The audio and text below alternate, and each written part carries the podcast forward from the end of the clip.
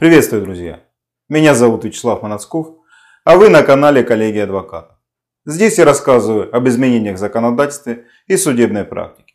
Делюсь своим мнением относительно происходящих событий.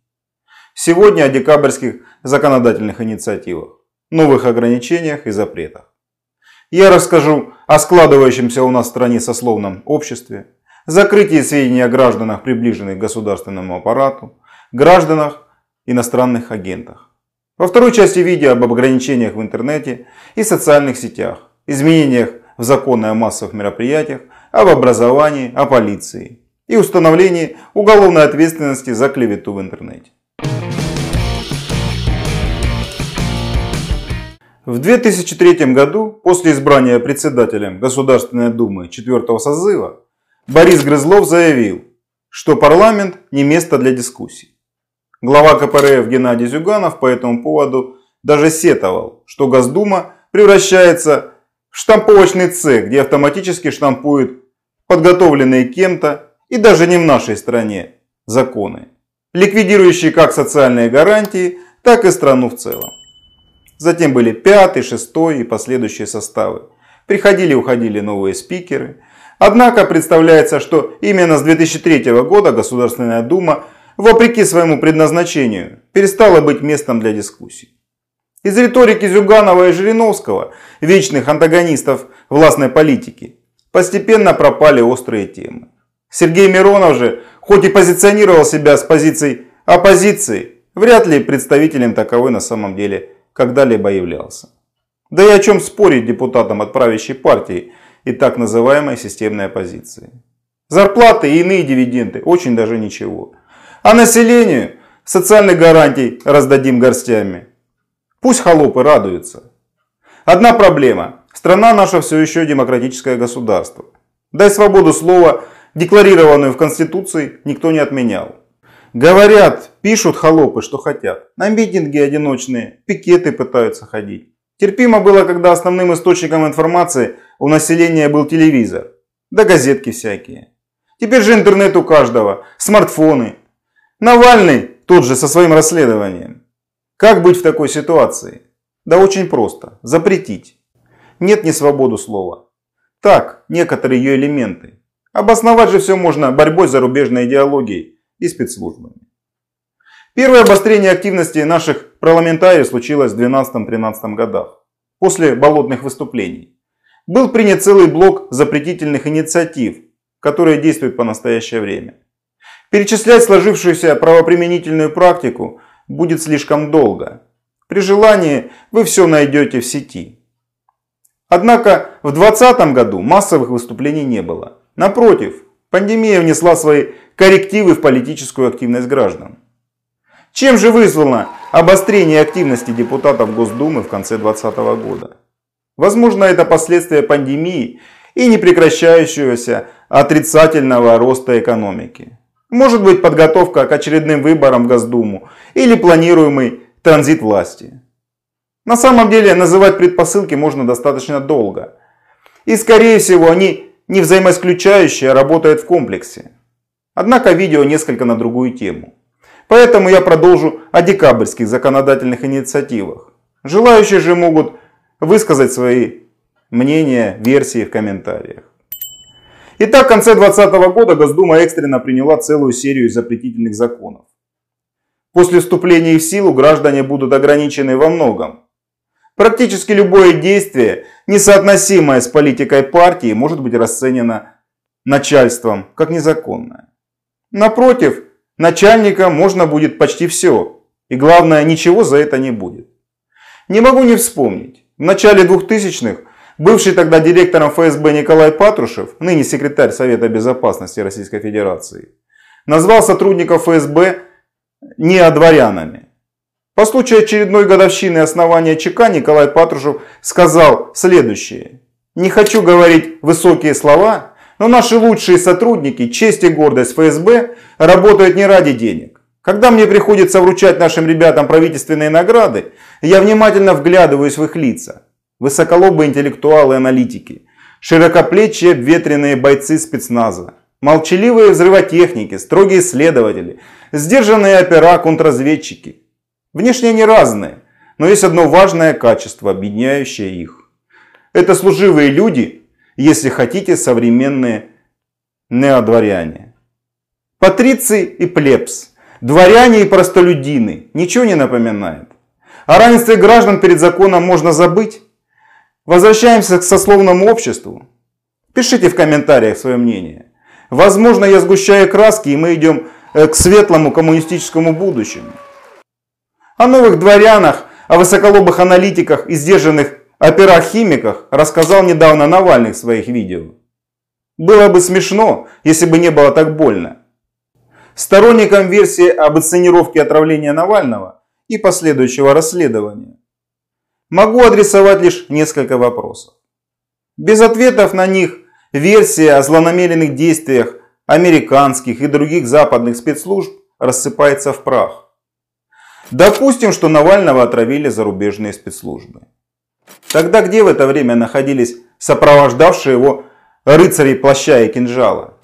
Почему все их данные стали достоянием мировой общественности? Почему за Навальным наблюдали врачи-химики, не обладающие соответствующей подготовкой? Если информация Навального – плод чьей-то больной фантазии, то где официальное опровержение? Высказывание «кому нужен-то?» И это все не мы делали, мы рядом стояли. Уж как-то по-детски выглядит. Деградация системы поражает своими масштабами. И, к сожалению, упадок прослеживается не только в работе правоохранительной системы, как гласной, так и негласной. Назовите области, где Россия впереди планеты всей. Это может быть промышленность, а может образование, медицина, наука, право, спорт. Может нефть и газодобыча. Опять мимо. И там западное оборудование. Однако сегодня тоже не об этом. 22 декабря депутаты Госдумы в окончательном чтении приняли закон, позволяющий скрывать сведения о судьях, прокурорах, сотрудниках правоохранительных контролирующих органов, а также близких указанных лиц. Среди прочих попадают сотрудники Следственного комитета, ФСБ, СВР, ФСО, МВД, Росгвардии, Минобороны. Закон обязывает операторов персональных данных, в том числе государственные ведомства и мобильных операторов, обеспечить конфиденциальность личных сведений указанных лиц и данных об их имуществе. Ранее закон позволял временно скрыть указанные сведения при отсутствии угрозы посягательства на их жизнь, здоровье и имущество. Теперь их можно будет скрыть по немотивированному уведомлению. Известно, что сведения о лицах, приближенных к власти, и их близких уже давно изъяты из публичного оборота. Что это за информация?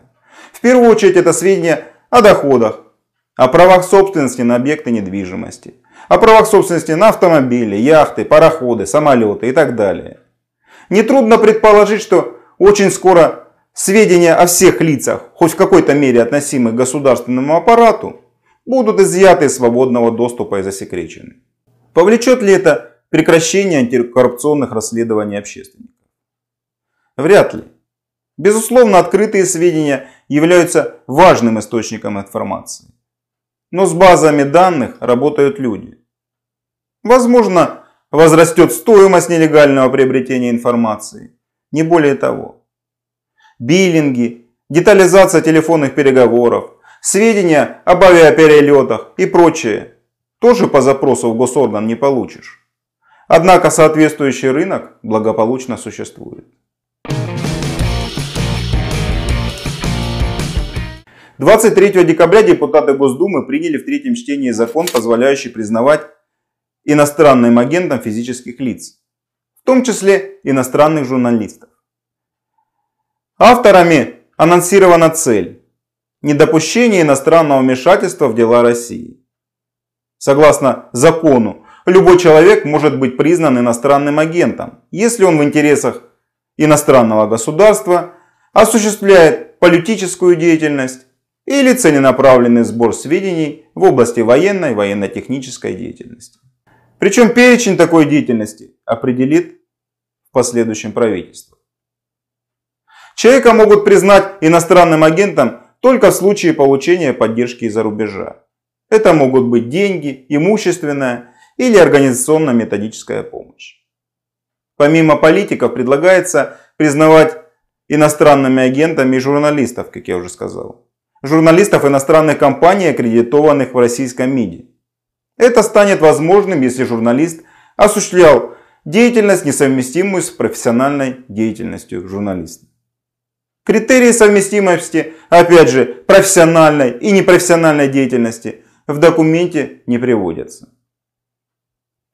Граждане иностранные агенты должны будут подать уведомление о включении их в соответствующий реестр, после чего раз в полгода давать отчет о своей деятельности и о тратах зарубежных средств.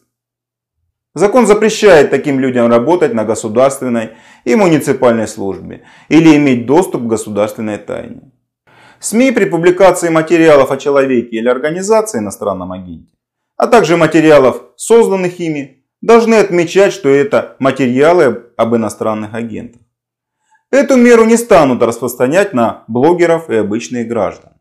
Последнюю норму я бы дополнил словом «пока». Пока не буду.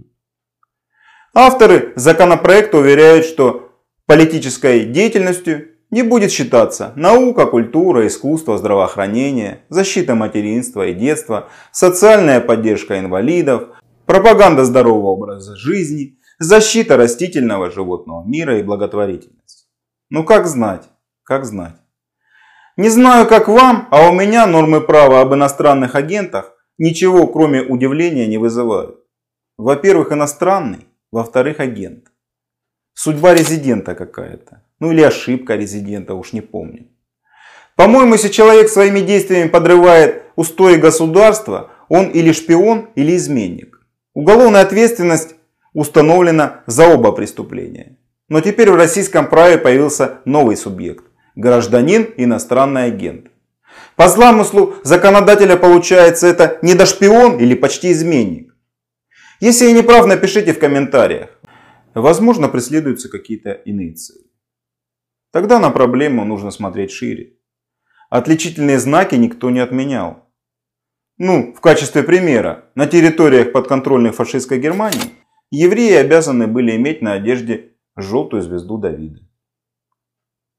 Справедливости ради стоит отметить, что еще в декабре 2019 года президентом России был подписан закон, по которому иностранным агентом могут признать человека, участвующего в создании СМИ иностранного агента или распространяющего сообщения такого СМИ и при этом получающего деньги из-за рубежа. Но это несколько другая история и сказано о ней уже было немало. На мой взгляд, Новая версия определения иностранного агента направлена против представителей так называемой несистемной оппозиции. Теперь не нужно будет напрягаться искать признаки преступления в их действиях. Достаточно будет обычного перевода денег из-за границы. Иностранным агентам при этом запретят занимать государственные и муниципальные должности. А упоминая их имя, все должны будут указывать их статус под страхом изъятия орудия правонарушения смартфона или ноутбука. Причем единого публичного списка иностранных агентов э, не предполагается. О желтой звезде собеседника придется догадываться. Изменения в закон об иностранных агентах, гражданах, были бы мертвой нормой без ответственности за ее нарушение. В этот же день, то есть 23 декабря, сразу в двух чтениях, втором и третьем Госдумой был принят закон об уголовной ответственности физических лиц признанных иностранными агентами, но не подавших заявление на включение в соответствующий реестр или не подавших отчет о своей деятельности. Причем, если указанным лицом осуществляется целенаправленный сбор сведений в области военной и военно-технической деятельности, Российской Федерации, естественно, то наказание может быть до 5 лет лишения свободы. Не слишком ли строгое наказание за лишнее представление документов. И что такое целенаправленный сбор сведений? Аккумулирование сведений из открытых источников информации будет так, иметь такие признаки. А фотографирование военной техники на очередном параде. Зная буйную фантазию сотрудников с горячим сердцем и холодной головой, исключить такое развитие событий довольно затруднительно. На этом я заканчиваю первую часть видео. Продолжение по подсказке, ссылки в описании или на канале коллеги адвоката. Далее об ограничениях интернета и социальных сетей. Изменениях в законы о массовых мероприятиях, об образовании, о полиции и установлении уголовной ответственности за клевету в интернете. С вами был адвокат Вячеслав Манацков. Пишите в комментариях свое мнение. Если у вас есть вопросы или нужна помощь, обращайтесь. Звоните, переходите по ссылкам, задавайте вопросы в чате. Подписывайтесь на канал коллеги адвокатов, и мы ответим на ваши вопросы.